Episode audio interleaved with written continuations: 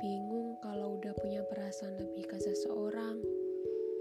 Yang bahkan dianya aja nggak tahu perasaannya buat siapa.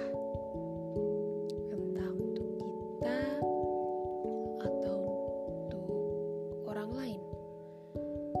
Syukur-syukur untuk kita. Tapi kalau untuk orang lain kita selalu berdiri pada ketidak